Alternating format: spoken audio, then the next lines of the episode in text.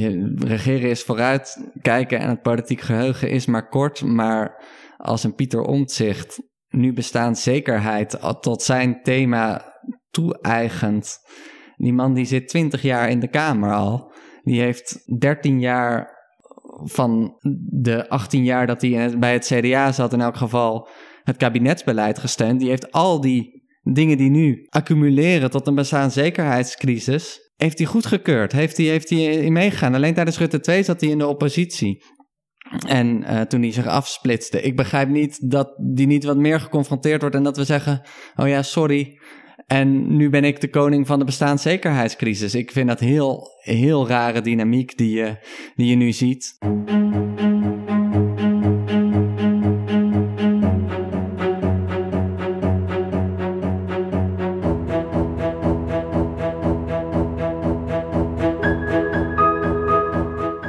Allemaal, welkom bij de Stuk Rood Vlees podcast. Mijn naam is Armen Akverdian, ik ben politicoloog aan de UvA. Volg ons via Twitter, het Stuk Vlees. U kunt mij volgen via het Hakverdian of neem een kijkje op stukroodvlees.nl. Abonneren kan via uw uh, favoriete podcast app en uh, laat dan ook een uh, rating of een review achter. Mijn gast van vandaag is Jouke Huizer, promovendus aan de Vrije Universiteit Brussel. Hij is bijna klaar met een promotieonderzoek naar de leegte op links Volgens Jouke moeten we ons niet blind staren op de electorale positie van linkse partijen, maar ook oog hebben voor wat hij metapolitiek noemt. Links moet weer het gesprek gaan vormgeven in plaats van krampachtig een positie innemen op politieke onderwerpen die door anderen worden ingebracht. Jouke is ook actief als redacteur van de Nederlandse tak van Jacobin, een links georiënteerd politiek tijdschrift, dus uh, volg hem vooral ook daar. In de show notes staan zoals altijd de links naar relevante stukken. Veel plezier met Jouke Huizer.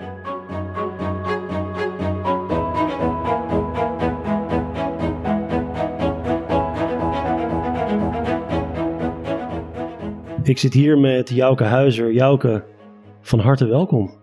Dankjewel. Uh, ik ben zeer vereerd om hier te mogen spreken ja, zeker. We gaan zeker spreken. Je gaat ook lang spreken.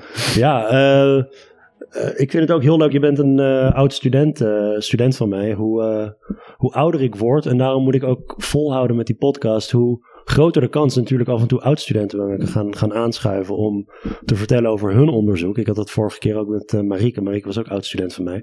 Vind ik heel leuk. Kun jij um, om te beginnen uitleggen waar je uh, promotieonderzoek over gaat en, en hoe jij bent gekomen tot dit onderwerp. Ja, dus uh, ik heb inderdaad aan de UvA uh, politicologie gestudeerd en daarna sociale wetenschappen, maar eigenlijk de, de, de, onderzoeksmaster aan de UvA ook gedaan. En daar, dat ben ik ooit gaan studeren eigenlijk omdat ik geïnteresseerd was in politiek. mijn broer deed filosofie, dus dan ga ik niet dat ook doen, maar in, in politieke theorie en in politiek gedrag wel een beetje en vooral in ideologieën. En toen uh, heb ik me daar eigenlijk in verdiept en ik, ja, ik merkte uh, in die studie dat ik het allemaal reuze interessant vond, maar dat er bepaalde kritische dimensie die, um, die ik ja, eigenlijk ook zocht, dat ik die niet helemaal kon vinden. Dus toen ben ik eigenlijk tijdens mijn master wat meer de uh, politieke economie kant gaan kijken. Ik heb over bedrijfselites, over uh, de dividendbelasting, ook op stuk rood vlees geschreven, over de invloed van bedrijven op politiek.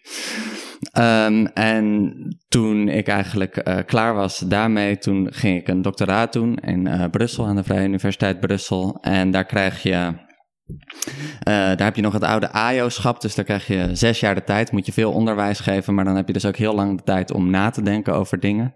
Die zes jaar zitten er bijna op. Uh, maar ik dacht, ik ga eigenlijk nu terug om waar ik ooit politicologie om ben gaan studeren. En dat, ja, dat is eigenlijk iets dichter op die politieke arena te zitten en, en, en te kijken, ja, hoe, wat kunnen we nou doen met, met de politieke strijd? Ik eh, ben zelf links en, en, en, en ook geïnteresseerd in linkse politiek. Ik wilde over linkse politiek schrijven en ik zocht eigenlijk een invalshoek om te kijken van, nou ja, hoe kunnen we nou over linkse politiek uh, begrijpen? En ik miste dat eigenlijk in heel veel van de uh, bestaande politicologische literatuur en politicologische concepten die heel erg gericht zijn op het winnen van verkiezingen en op het, ehm, ja, wat, is het electorale potentieel van partijen, hoe kunnen ze dat benutten.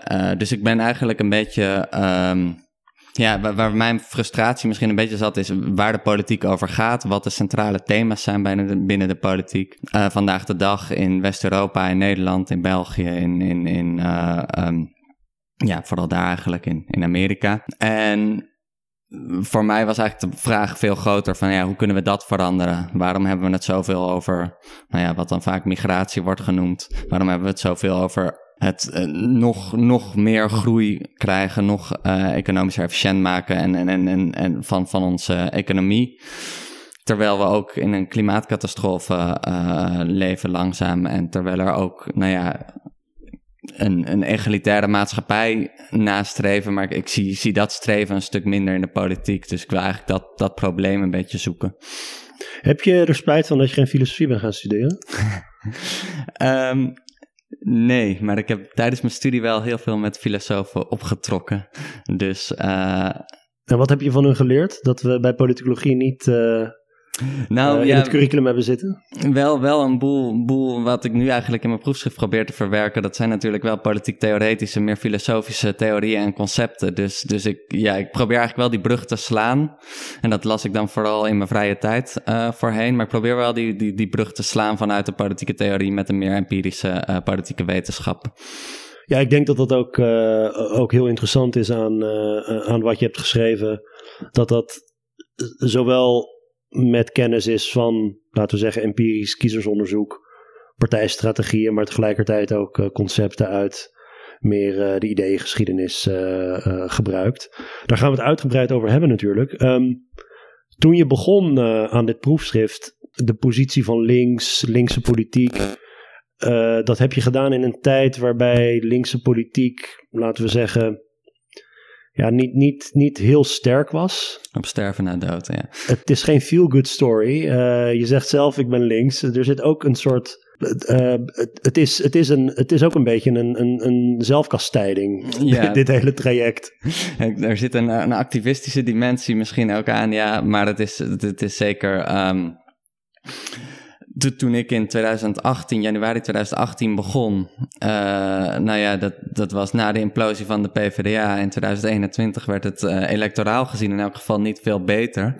Um, dus ik, ik, uh, ik dacht wel van ja, er is echt een groot probleem op links. En, en je had toen wel, Corbyn was nog uh, de leider in Engeland. Je had Bernie Sanders opmars in Amerika gezien. Je had Syriza, Podemos. Eigenlijk in, in, in grote delen van het westen van Europa, dan met name Zuid-Europa, uh, zag je wel een soort van linkse opmars. En, en in Nederland, nou ja, in, in 2014 misschien in de peilingen een beetje met, met de SP, maar verder Um, ik dacht, ik, ik moet dit probleem eigenlijk ja, een keer bij de horens uh, aangrijpen en, en kijken wat, waarom is dat er niet? Hè?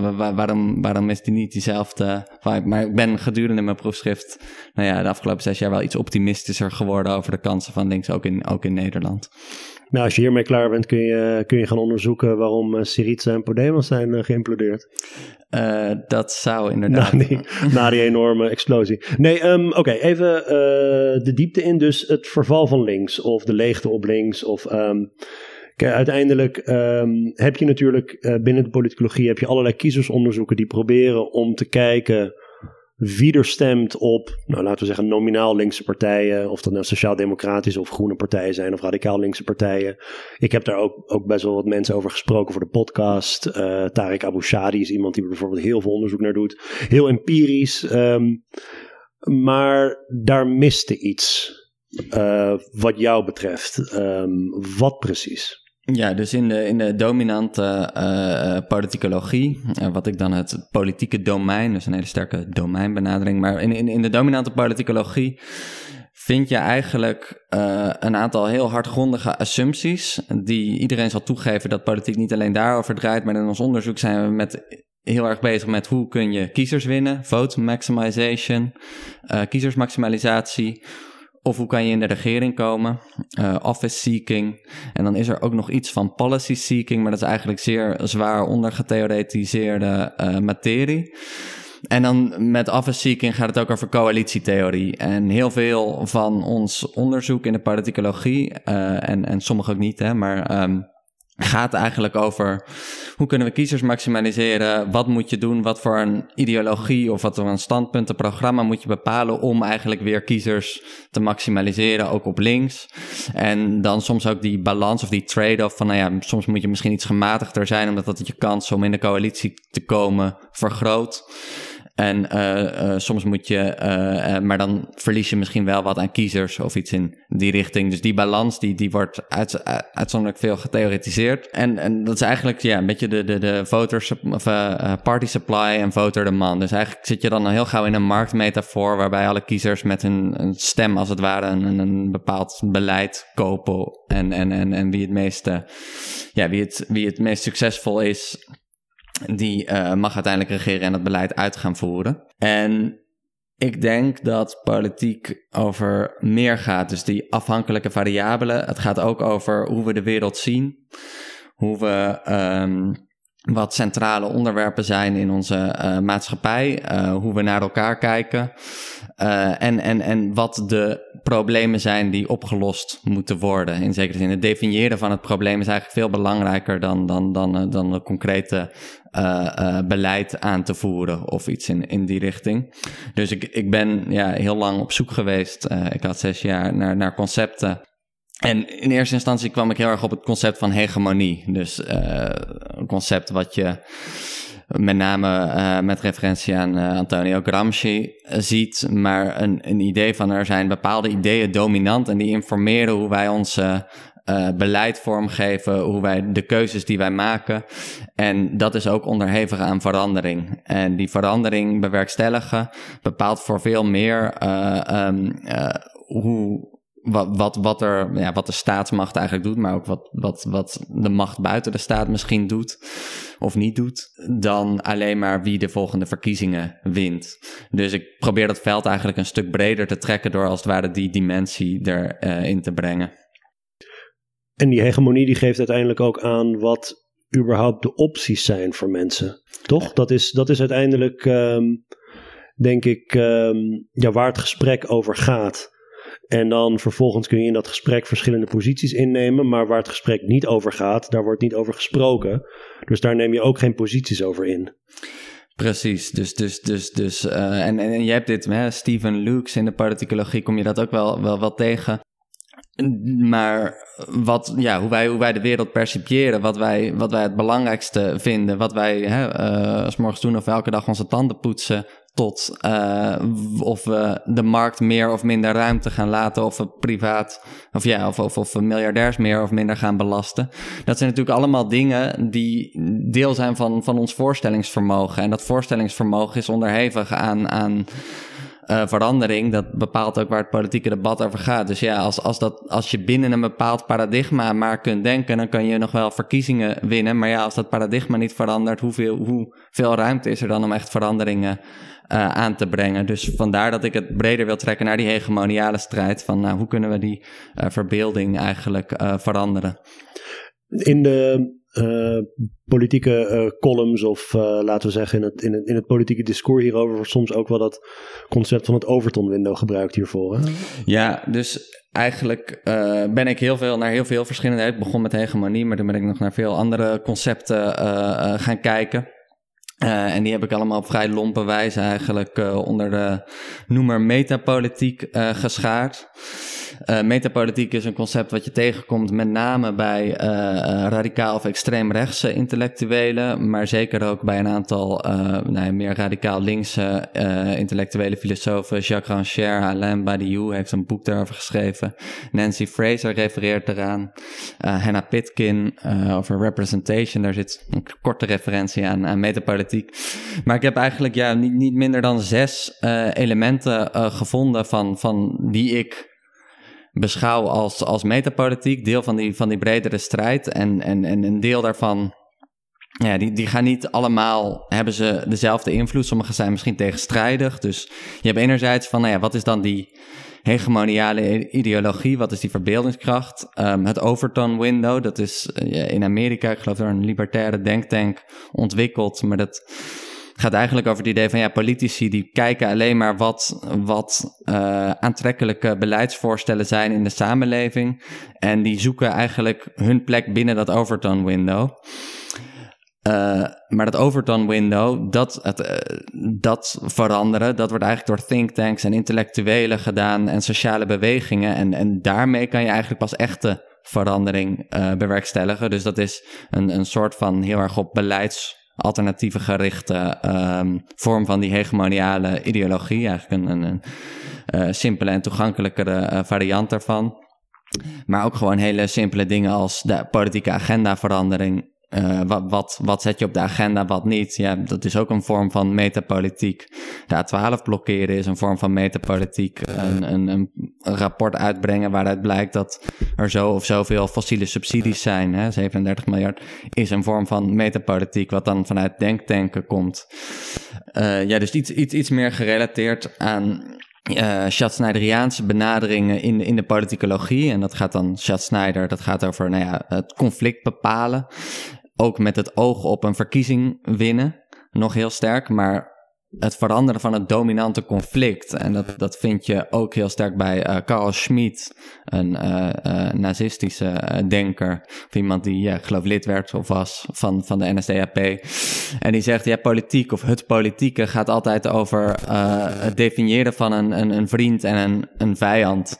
En bepalen wie er wel bij hoort en wie er niet bij hoort. En daar heb je dan ook een, een mildere variant van. Die zegt, nou, laten we van vijanden tegenstanders maken.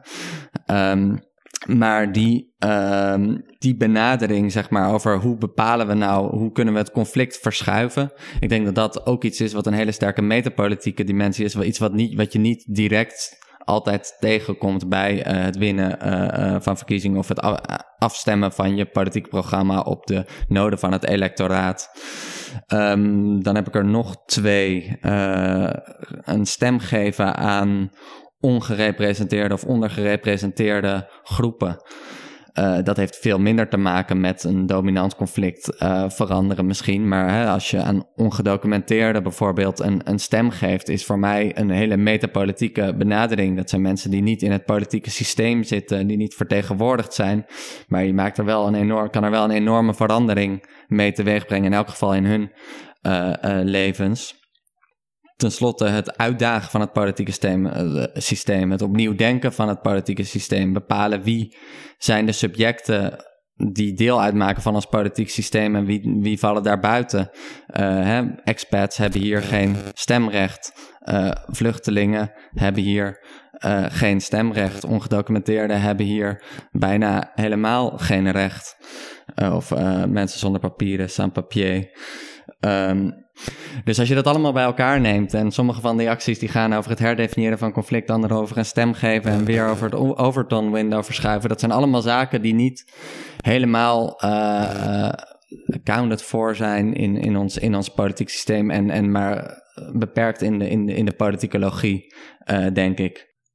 Ik vind het interessant. Een, een, een groot aantal van de mensen die jij noemt ken ik niet. Of ken ik alleen van naam en verder niet van hun werk. En een aantal ken ik natuurlijk wel heel goed. Schatz Schneider bijvoorbeeld.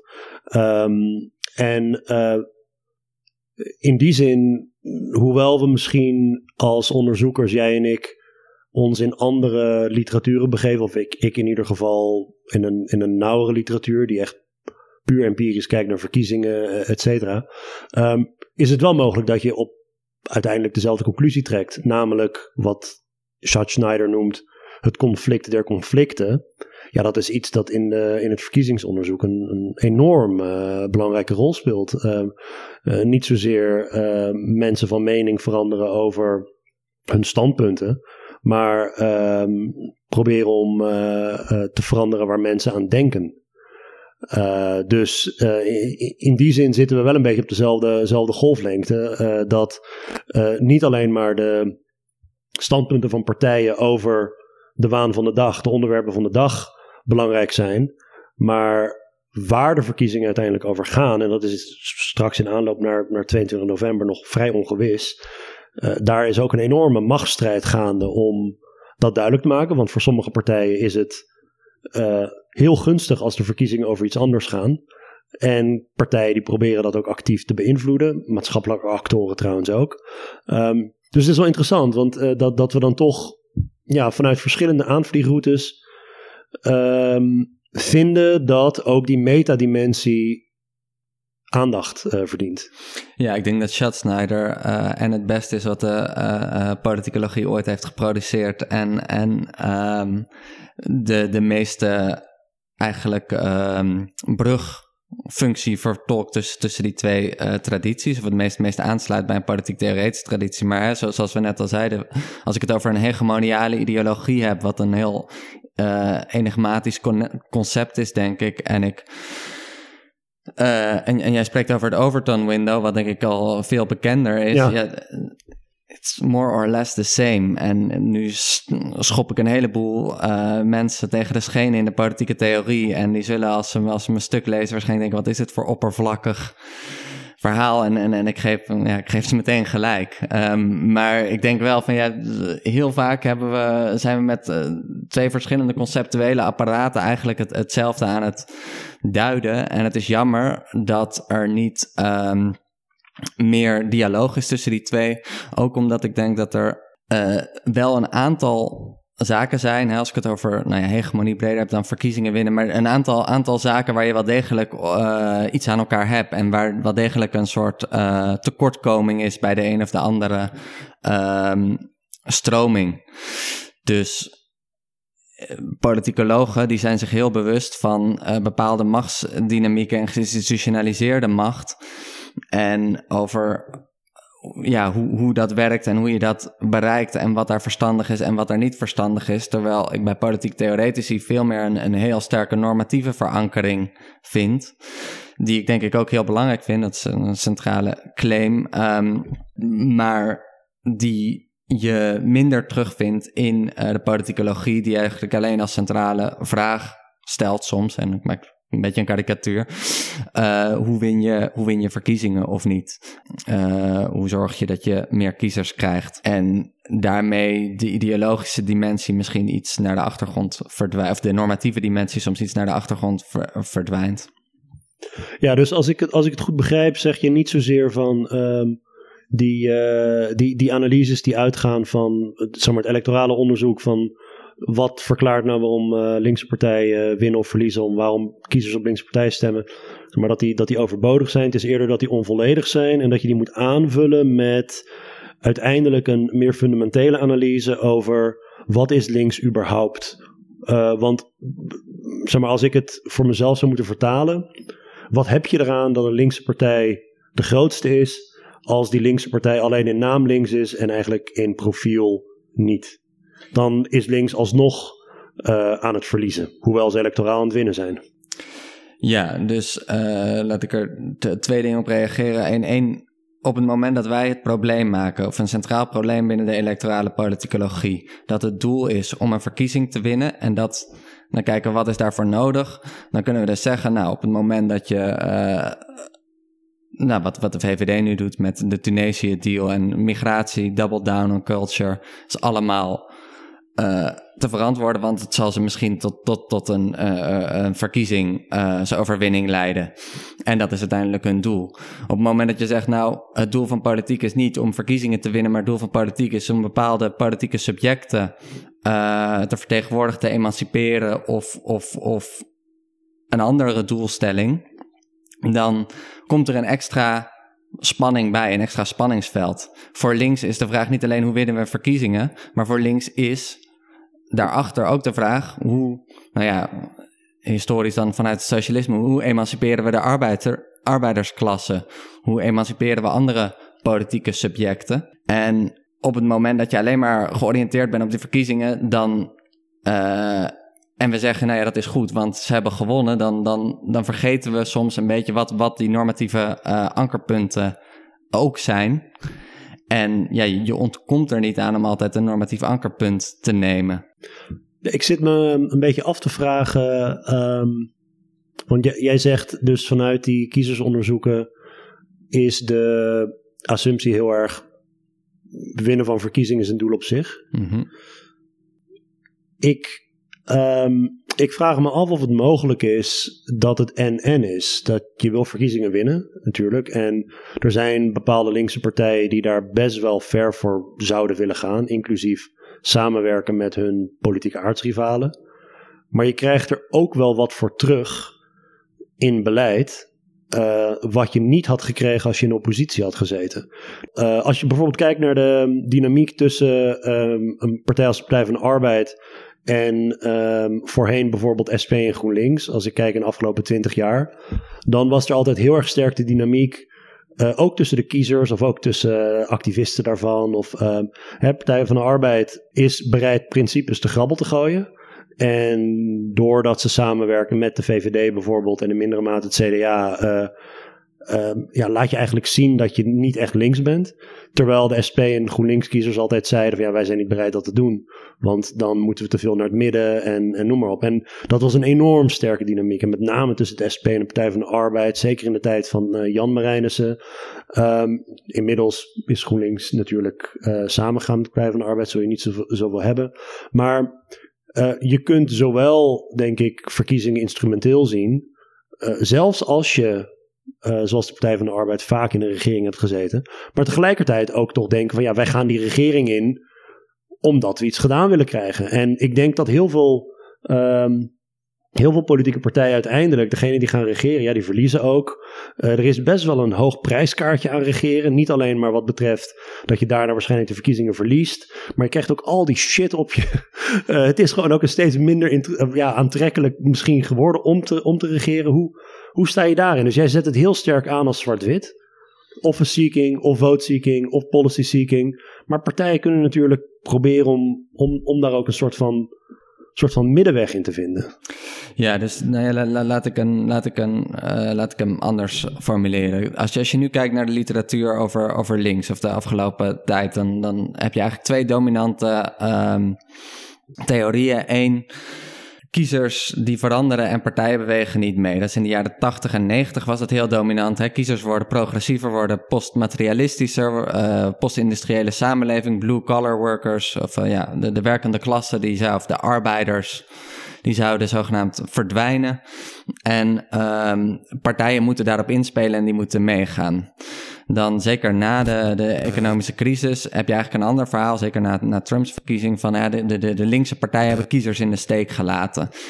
Um, ze zijn te veel bezig geweest met. Uh, Um, homorechten, homo-emancipatie, vrouwen-emancipatie, uh, antiracisme en uh, zijn, zijn de working class uh, vergeten. En dat is, dat is electoraal niet optimaal geweest. In beide gevallen wordt het probleem electoraal gesteld. In beide gevallen moeten de partijen eigenlijk beter in uh, uh, lijn worden gebracht met waar de kiezers zitten. En er is discussie over waar de kiezers zitten en wat de kiezers vinden.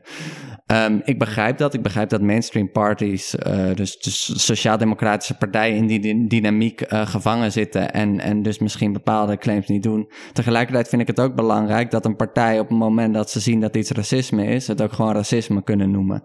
En en dat dat electoraal niet optimaal is, wil niet zeggen dat dat er niet ook politiek moet zijn. Want ik denk dat daar heel erg verandering uh, van komt.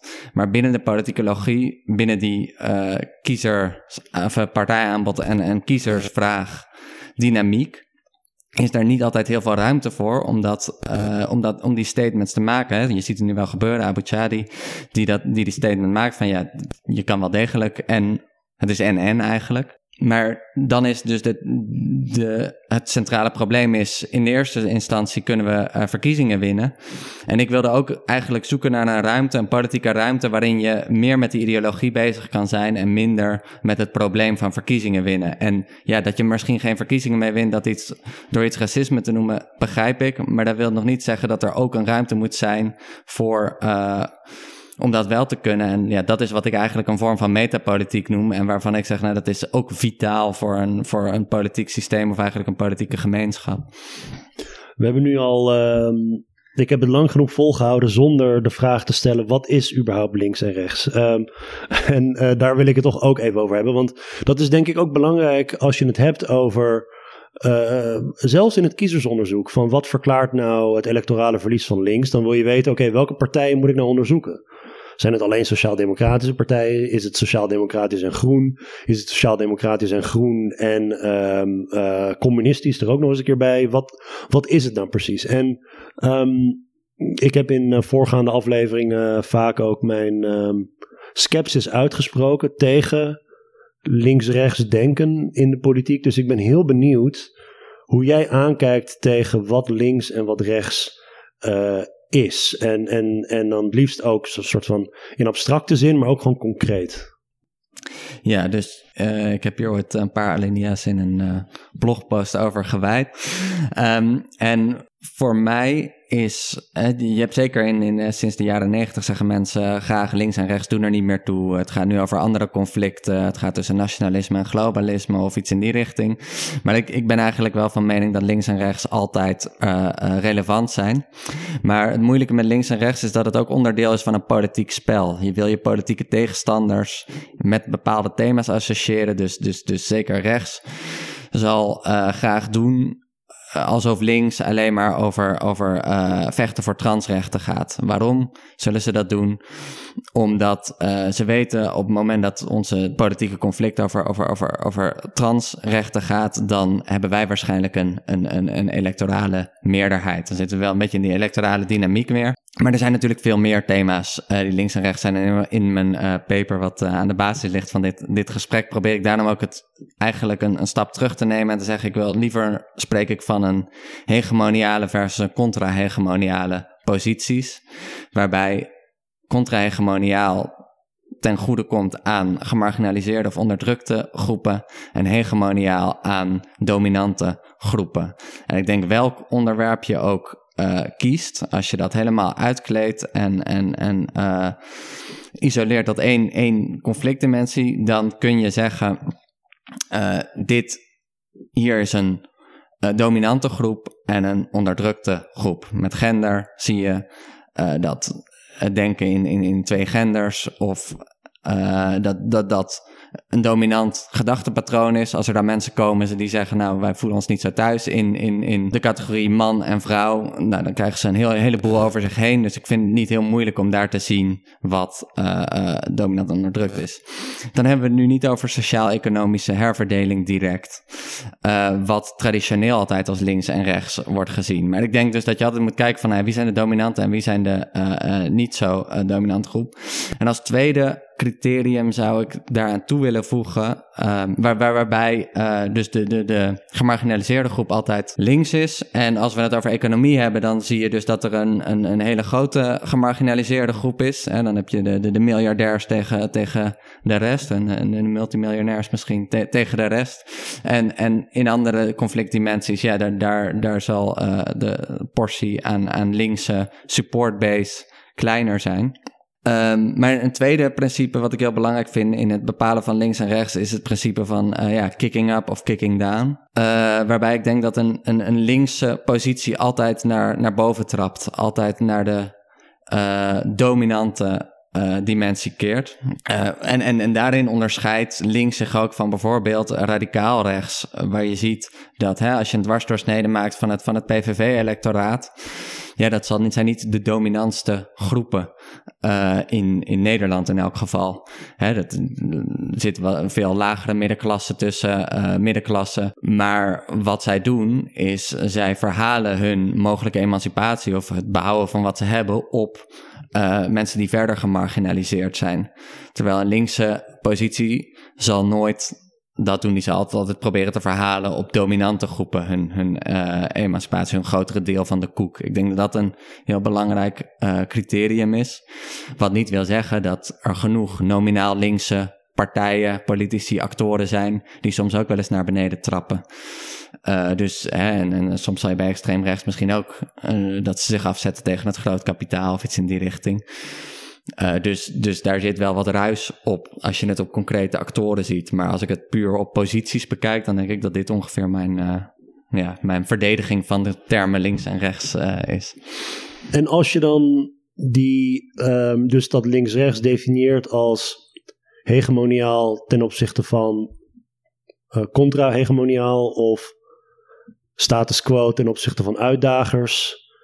Is het niet mogelijk dat mensen op sommige onderwerpen onderdeel zijn van die hegemoniale groepen en op andere juist niet.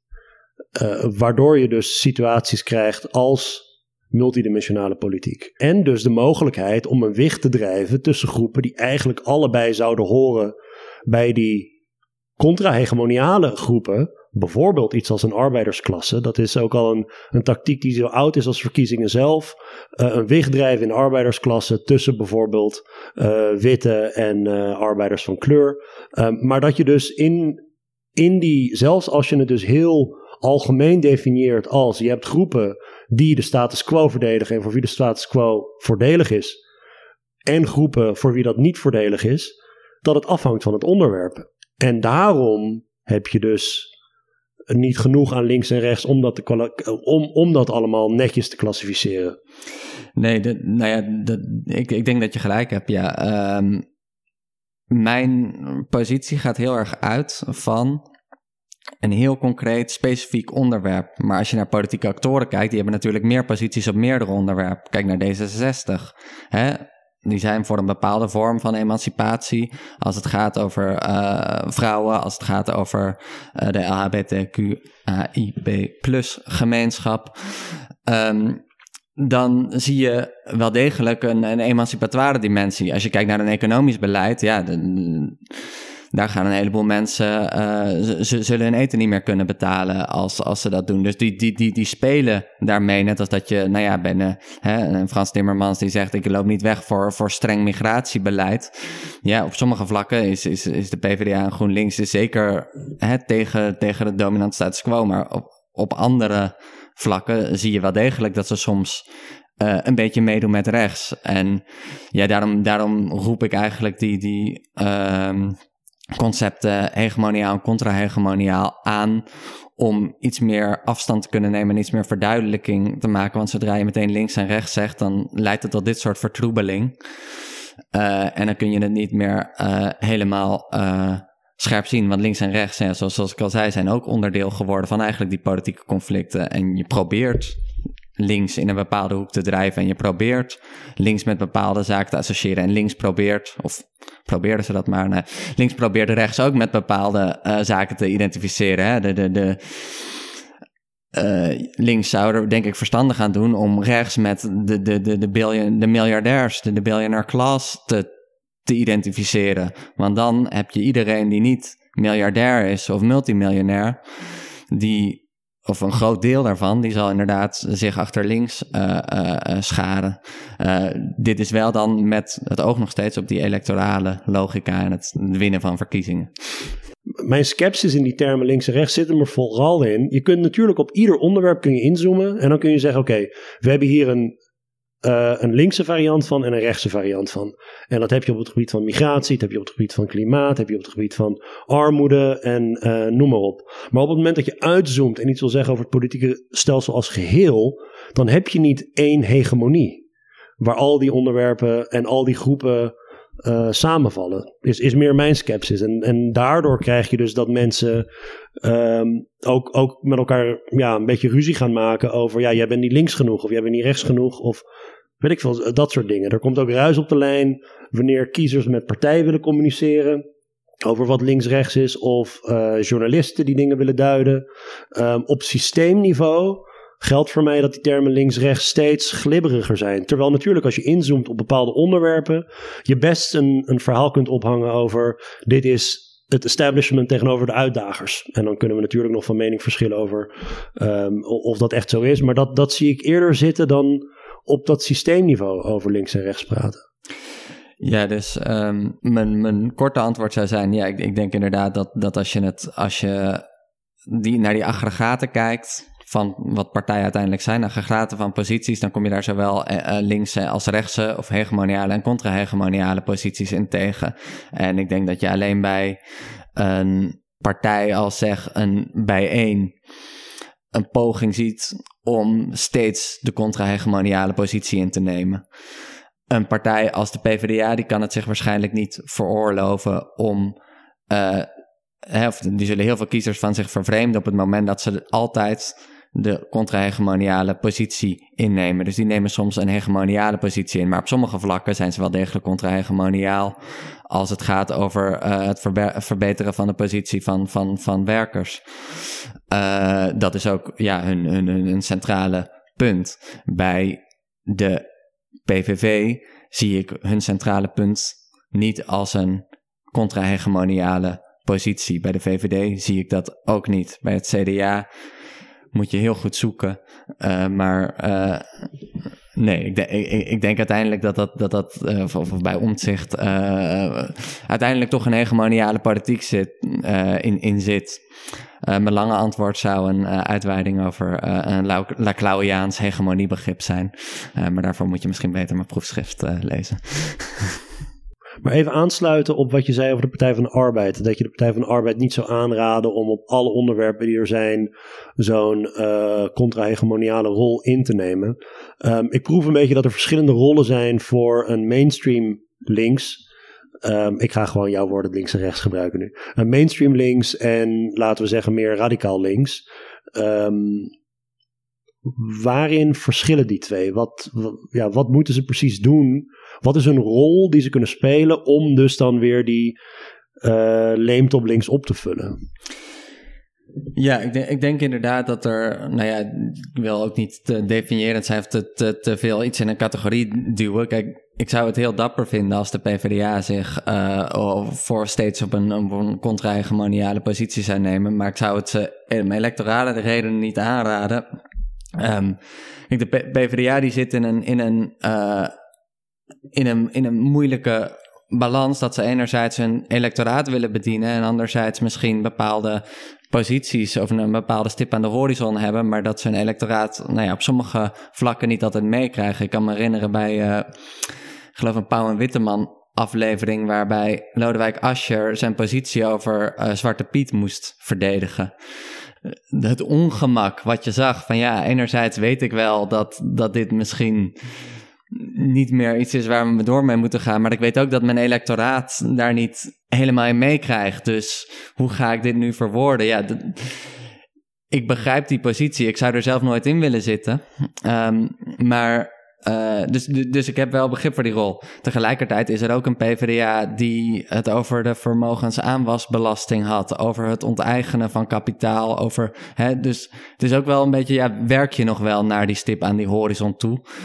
Als ik de PvdA was, dan zou ik inderdaad misschien niet op dat thema me profileren, op, op het Zwarte Piet thema, of misschien inmiddels wel, maar dan zou ik juist tegen die miljardairs, juist tegen die, um, tegen het kapitaal aangaan. Dat, dat is waar zij uh, sterk op zijn. Dat is het contra-hegemoniale element wat zij uh, kunnen bedienen.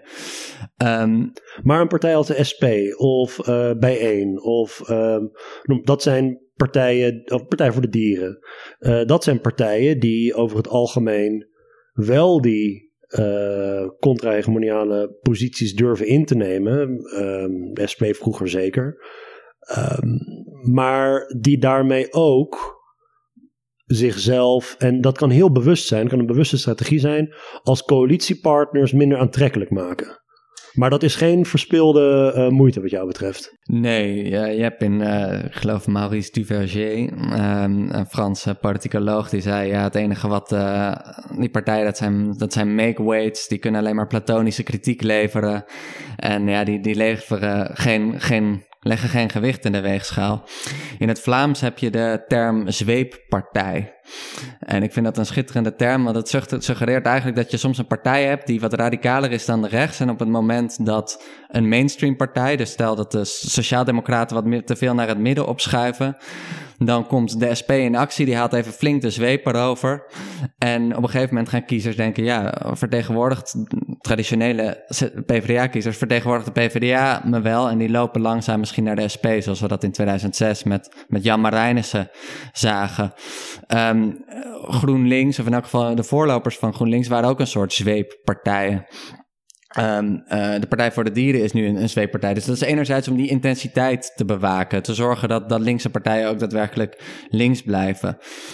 Um, maar die, ja, die, die zitten eigenlijk in dezelfde laag van, nou, noem het gezond verstand, noem het uh, hè, de, de, dezelfde anticapitalistische of, of, of, of, of pro-werker laag bedienen die. Als ik dan naar een Partij voor de Dieren of een, of een bijeen kijk, ja, die, die vechten ook aan of die dagen ook uit wat ons gezond verstand is. Hè? Die, die proberen dat te veranderen, die leggen een nieuwe laag van, van bewustzijn, brengen ze binnen in onze uh, politiek. En dat is denk ik het schitterende aan het Nederlandse systeem, dat die mensen ook in het parlement vertegenwoordigd kunnen worden door ons proportioneel stelsel. Daarom vind ik het vitaal dat deze partijen in het parlement blijven bestaan. In een districtenstelsel zoals in de VS, nou ja, dan heb je misschien een AOC die door een bepaald um, districten bedienen, ook dat geluid in het parlement kan brengen en daar een enorme megafoon eigenlijk vindt voor hele progressieve politiek. Bernie Sanders, Jeremy Corbyn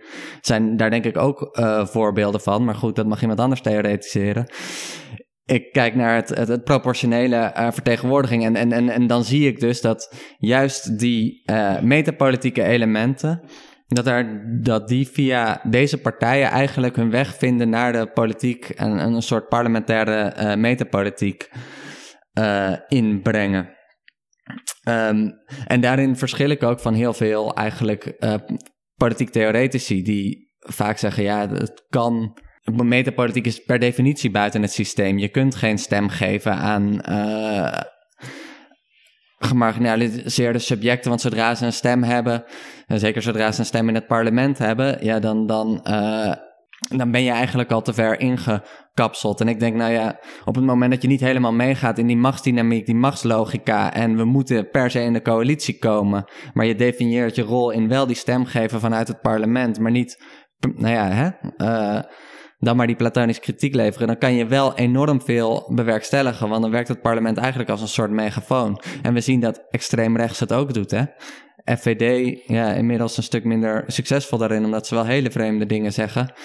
Uh, maar Geert Wilders, uh, ik geloof dat in Martin, Martin Bosma's boek staat zoiets van: ja, Wilders die zei ooit tegen mij: Het maakt me niet uit of ik 20 of twee zetels heb, zolang ik maar het verhaal van immigratie, zolang ik maar het verhaal van uh, islamisering kan vertellen. En, hè, eigenlijk een, een hele idealistische positie. Hij, heeft dan, hij is niet, niet gaan regeren, hij heeft wel die gedoogsteun. Ik denk dat je als je, nou ja, parlement, uh, aan parlementaire metapolitiek doet, dat je dan misschien ook soms in, in zo'n gedoogconstructie, misschien kan je zelfs meeregeren, maar dan kom je in een hele andere machtsdynamiek. Maar eigenlijk dat podium gebruiken om een bepaald verhaal te gebruiken, ik denk dat dat uh, van vitaal belang is voor de democratie en iets wat we, waar we in Nederland ook heel blij kunnen zijn dat ons, dat ons systeem dat toelaat. Wilders is een interessant voorbeeld hierin, want uh, hij, hij, wil nu blijkbaar bij deze verkiezingen wil hij zich uh, presenteren als een uh, regeringspartner. Um, maar als het gaat om het verplaatsen van het Overton-window op het gebied van migratie, is hij in de oppositie de afgelopen twintig jaar veel effectiever geweest dan, dan die paar jaar in, in, in die gedoogconstructie. Ik, het is ergens verbazingwekkend hoeveel hij zijn stempel heeft weten te drukken op dat gesprek van migratie en islam in Nederland zonder zelf eigenlijk in de regering te hebben gezeten. Hij heeft bijna in zijn eentje, want uh, al, al die andere die uh, kruimels rondom, rondom die radicaal-rechtse partijfamilie, die, die komen en gaan. Wilders zit er nog steeds. Uh, maar de manier waarop hij mainstream rechtse partijen en in mindere mate de wat linksere partijen, maar, maar vooral hoe CDA en VVD de afgelopen jaren over migratie zijn gaan praten. En ook de grenzen van de wet hebben geprobeerd op te zoeken als het gaat om allerlei soorten deals en ook zijn teruggefloten. Um, dan, dan, dan denk je toch, ja, dat is een heel succesvol project geweest vanuit het oogpunt van um, uh, ja, de, de, politiek beïnvloeden. Op een manier die een enkele partij in de regering nooit had kunnen doen. Het, ook voor de Partij voor de Dieren, die zijn ook in de oppositie heel succesvol geweest in dat dierenwelzijn. En zeker ook in recentere jaren het, het, het, hele idee van consumptiepatronen en de relatie die dat heeft tot, tot voedsel en eigenlijk ook kapitalisme. Om dat eigenlijk op de kaart te zetten. En uh, andere linkse partijen die hebben daar ook een beetje naar gekeken. En ironisch gezien heeft het electoraal ook geen windeieren gelegd. Want de Partij voor de Dieren die is steeds langzaam gegroeid. Ja, ik denk, hè, wat je zegt Wilders is heel interessant. Omdat, uh, nou, ik denk dat Rutte inmiddels misschien de beroemdste politicus van Nederland is. Maar tot voor kort, tot vijf jaar terug, als je vroeg wie is de beroemdste, wie ken je uit de Nederlandse politiek in het buitenland, mensen kenden alleen maar Wilders. Dus hij heeft nooit in een regering gezeten, hij is nooit minister geweest, hij is nooit. En toch is, is hij de, de, de, stemmingmaker. Zoals we in de jaren zestig, Provo, wat, wat was er nou voor partij? Maar wereldwijd, als ik, ik, sprak laatst met iemand uit, uit uh, Latijns-Amerika, die zei ja, bij, bij ons thuis, ja, ze hebben het nog wel eens over Provo. En uh, en, en, en, en, en, en die tegencultuur die er toen in, in de jaren zestig in Amsterdam was. Dus, dus uh, in de regering zitten doesn't always pay off. Um, ik denk dat Wilders, hè, hoe, hoe, erg ik zijn posities uh, verafschuw, ergens een, een idealist is.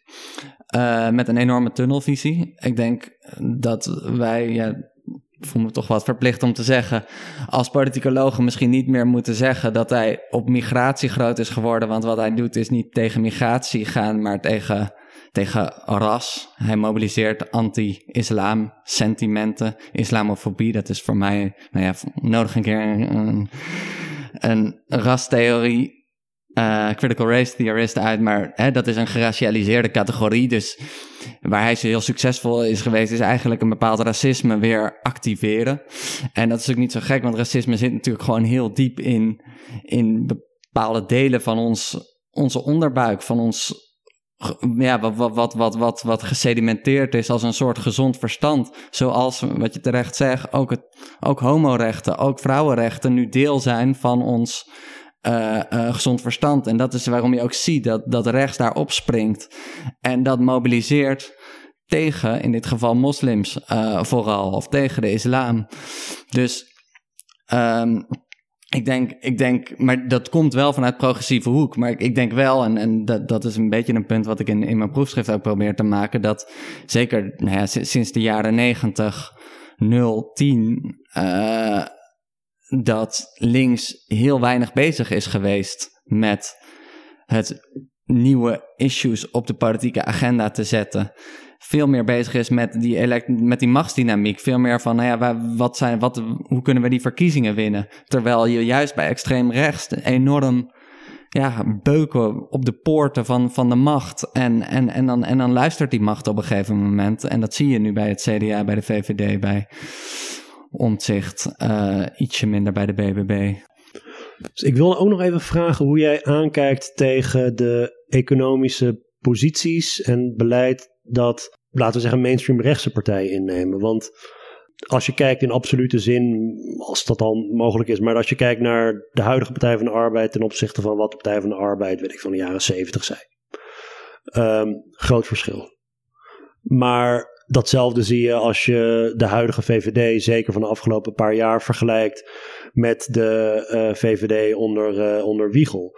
Um, Mark Rutte, zeker in de, in de laatste jaren, de COVID-jaren en, en, en ook nu uh, in de verkiezingscampagne, is het niet meer de partij, in ieder geval op papier niet meer, van krijtstreep.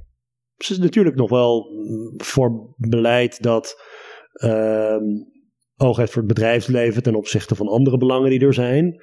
Maar uh, in die COVID-periode was Mark Rutte uh, iemand die uh, voor een hele sterke staat was, staatsbemoeienis in de, in de economie. En ik wil niet zeggen dat de VVD een linkse partij is geworden. Maar ten opzichte van de heel klassiek rechtse positie die ze innamen, ook als het gaat om bijvoorbeeld iets als minimumloon, zie je niet dat aan de rechterkant en, en nu ook met het CDA onder Bontebal, uh, Pieter Omzicht, uh, dat die ook in relatieve zin een klein beetje richting, richting centrum uh, bewegen. Uh, dus hebben we voldoende oog voor de bewegingen aan de rechterkant die richting het midden of links gaan. En niet te veel aandacht voor de eigen groepen waarin je je bevindt en hoeveel zij richting midden of rechts zijn gegaan? Um, ja, ik denk dat uh, er zeker sinds corona uh, een bepaalde verandering in de lucht hangt. En dat ook alle rechtse partijen die hebben aangevoeld.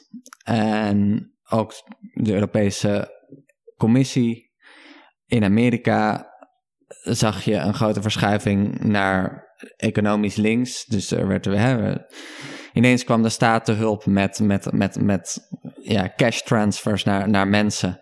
Uh, ondenkbaar uh, in 2011, 12, 13, hoe erger ook voor, voor werd geageerd.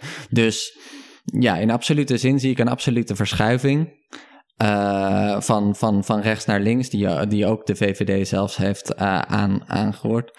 We zitten nu denk ik op het punt waarbij we af kunnen kijken van, ja, of kijken van gaan we weer terug naar zo'n traditioneel begrotingsdiscipline of zien we inderdaad dat, dat staten wel degelijk wat meer staatsinterventie kunnen doen. Dus, dus, dus je hoort nu ook alweer geluiden in het publieke debat um, die zeggen nou we moeten weer flink bezuinigen. Ja. Uh, dus wat dat betreft zijn deze verkiezingen enorm interessant en, en belangrijk. Um, ik heb het gevoel dat die verandering die werd aangevoeld en die wel degelijk waar te nemen was, niet per se het gevolg was van de dynamiek die ik hier beschrijf. Van uh, een SP die enorm groot werd in de peilingen, waardoor men dacht, oei, uh, misschien moeten we wat doen. In 2014 zag je dat misschien wel. Toen was de SP zat op een gegeven moment 40 zetels of zoiets, nou, boven de 30. En uh, toen heb je, uh, Rutte heeft zich op een gegeven moment zelfs tegen bankiers uitgesproken en dergelijke. Um, maar, uh, voor de verkiezingen van 2012, denk ik. Dat voor de verkiezingen van 2012. Roemer was, was de grote uitdager van Rutte toen. Ja, en de bankencrisis was de SP ook virtueel erg groot. En dat ja, hebben ze niet kunnen verzilveren, maar... De, tijdens tijdens de, de Griekenland uh, ja. Maar ook inderdaad, voor, voor 2012 inderdaad, toen zag je dat Samson polariseerde met Rutte en daardoor ineens een credible links uh, uh, verhaal hield. Dus, dus, dus toen zag je die dynamiek die ik zeg maar denk ik wat meer beschrijf. En nu denk ik dat, je, dat, dat het ook gewoon een internationale, waarbij Nederland meegaat eigenlijk in de vaart der volkeren. Niet per se onder druk van, nou kijk eens, anders wordt links heel groot. Maar ze hebben het goed weten te voorkomen in 2021. Uh, en tegelijkertijd, als je kijkt naar het beleid van Rutte 3 het coronabeleid of het economische beleid. Hè, ik, ik woon zelf in België. Nou, als je nou het over een bestaanszekerheidscrisis hebt dan, dan, en, en, en over de torenhoge energieprijzen, dan is daar wel hè, ook niet geweldig, maar een stuk adequater beleid gevoerd dan dat dat hier in Nederland is gedaan. En is de, de, de bestaanszekerheidscrisis een stuk, stuk minder groot. Dus er zit wel degelijk nog een, een, een relatief rechts randje aan. Heb je hoop dat dat concept van die bestaanszekerheid in de verkiezingscampagne en daarna dat dat ook leidt tot daadwerkelijk beleid? Want het lijkt wel op dit moment alsof allerlei partijen, partijen die ook zelf vorm hebben gegeven aan die neoliberalisering onder Rutte, woningmarkt is er ook eentje bijvoorbeeld. Um, het, lijkt er, het lijkt er een beetje op uh, alsof er een soort besef is nu bij heel veel partijen van um, we hebben het te ver laten gaan. Armoede is te hoog opgelopen. Uh, dak- en thuislozenprobleem is, is hoog opgelopen. Uh, koopkracht, uh, noem maar op. Allerlei soorten zaken. of denk je dat dat retorisch is? Ik hoop dat het niet retorisch is. het is in elk geval ook retorisch. um, ja, het, het, is eigenlijk waanzinnig. als je, je. Regeren is vooruit kijken en het politiek geheugen is maar kort, maar als een Pieter Omtzigt nu bestaanszekerheid tot zijn thema toe-eigent. Die man die zit 20 jaar in de Kamer al. Die heeft 13 jaar van, van de 18 jaar dat hij bij het CDA zat, in elk geval het kabinetsbeleid gesteund. Die heeft al die dingen die nu accumuleren tot een bestaanszekerheidscrisis heeft hij goedgekeurd. Heeft hij, heeft in meegegaan. Alleen tijdens Rutte 2 zat hij in de oppositie. En uh, toen hij zich afsplitste. Ik begrijp niet dat die niet wat meer geconfronteerd wordt en dat we zeggen: Oh ja, sorry. En nu ben ik de koning van de bestaanszekerheidscrisis. Ik vind dat heel, heel rare dynamiek die je, die je nu ziet. Ik hoorde Bontebal in elk geval nog toegeven dat zijn partij uh, er iets te veel in mee is gegaan. Ik zou dat ook wel graag zien. Nou ja, waar is, waar, is, waar is de zelfreflectie bij rechts dan? Van wat, wat, wat, is hun, uh, um, wat hebben zij daaraan bijgedragen? Um, Pieter Omzicht heeft ook niet gebroken met het CDA vanwege ideologische redenen. Zoals Geert Wilders wel met de VVD bijvoorbeeld. Precies, precies. Dat was, het. Dat, was, ja, dat was een personele kwestie. Dus, Hij heeft nu een functie elders. dat wel. Uh, en, en dat kan je van veel CDA's na de verkiezing waarschijnlijk uh, ook zeggen. Ja. um, maar uh, ja, ik weet niet of ik Jan Postma mag citeren in, in deze podcast, maar um, die zei zoiets als de bestaanszekerheid gaat meer over de angst van de middenklasse dan over de realiteit van de onderklasse.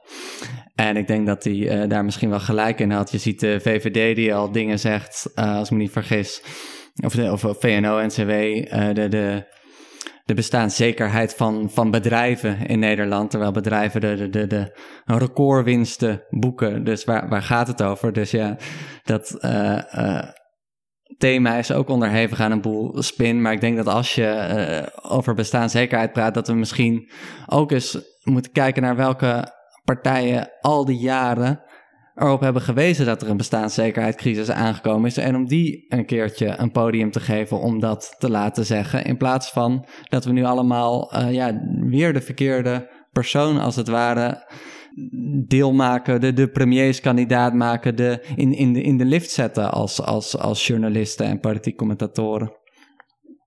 Ja, ik moet nog even kijken of ik Jan Posma in de podcast laat. Maar uh, nee, uh, die, uh, de, de middenklasse en de manier waarop de middenklasse vaak bondgenootschappen aangaat met de bovenklasse ten opzichte van de lage inkomens. Ja, daar, daar is natuurlijk een hoop over geschreven en dat, dat gebeurt nu ook. dat zag je ook in, ik bedoel, wanneer de VVD het heeft ja, als, als, er al sprake is van een, van een kleine linkse soort van beweging van de VVD naar het midden toe, dan is dat natuurlijk omdat ze de middeninkomens aan zich willen binden. Niet omdat ze nou zo ontzettend begaan zijn met ja, de, de, de echt. de eh, mensen die, die geen bestaanszekerheid hebben. Of ja, Die, die, die, die, die nauwelijks een bestaan. Uh, en, en, en het is nog tragischer dan dat, want, want de, de meeste uh, mensen die echt uh, rond het bestaansminimum of daaronder uh, verkeren, stemmen niet. Hebben geen politieke stem. Ik denk dat het een heel goed punt is wat je maakte, dat laten we doorvragen wanneer politici het hebben over bestaanszekerheid. Van wie dan? Ja, en, en, en, en, en en ook eens kijken van wat, wat hebben ze gedaan om die bestaanszekerheidscrisis. Hè? laten we eens naar een record kijken. Wat hebben ze gedaan om, om, om te voorkomen dat, dat die bestaanszekerheidscrisis uh, zo, zo ontstaan is voor, voor, voor, voor veel mensen. Ook voor de middenklasse trouwens. Hè? Ik bedoel, het is niet alsof die uh, daarna zo'n vetpot is. Um, maar ook zeker voor mensen die, zeg maar, nadat ze hun arbeidsongeschiktheidsverzekering krijgen en hun energie en hun huur betalen, niet meer kunnen eten. Want dat is echt een bestaanszekerheidscrisis, denk ik. Jou ook heel erg bedankt voor je tijd en voor je uitleg. Heel graag gedaan. Ik uh, ga uh, links naar je stukken uh, zetten. Uh, mensen kunnen je ook volgen um, via Jacobin. Ja, sinds januari is er ook een versie van Jacobin in Nederland, Jacobin Nederland. En in oktober komt ons eerste papieren nummer uit. Uh, wat je voor slechts 30 euro uh, kunt uh, krijgen. En dan heb je ook nog toegang tot alle stukken op het web waar ik dit ook allemaal zeg. En misschien gaan we daar op termijn ook podcasts maken. Daar kijk ik erg naar uit. dankjewel in ieder geval. En u, dank u wel voor het luisteren. Tot de volgende keer.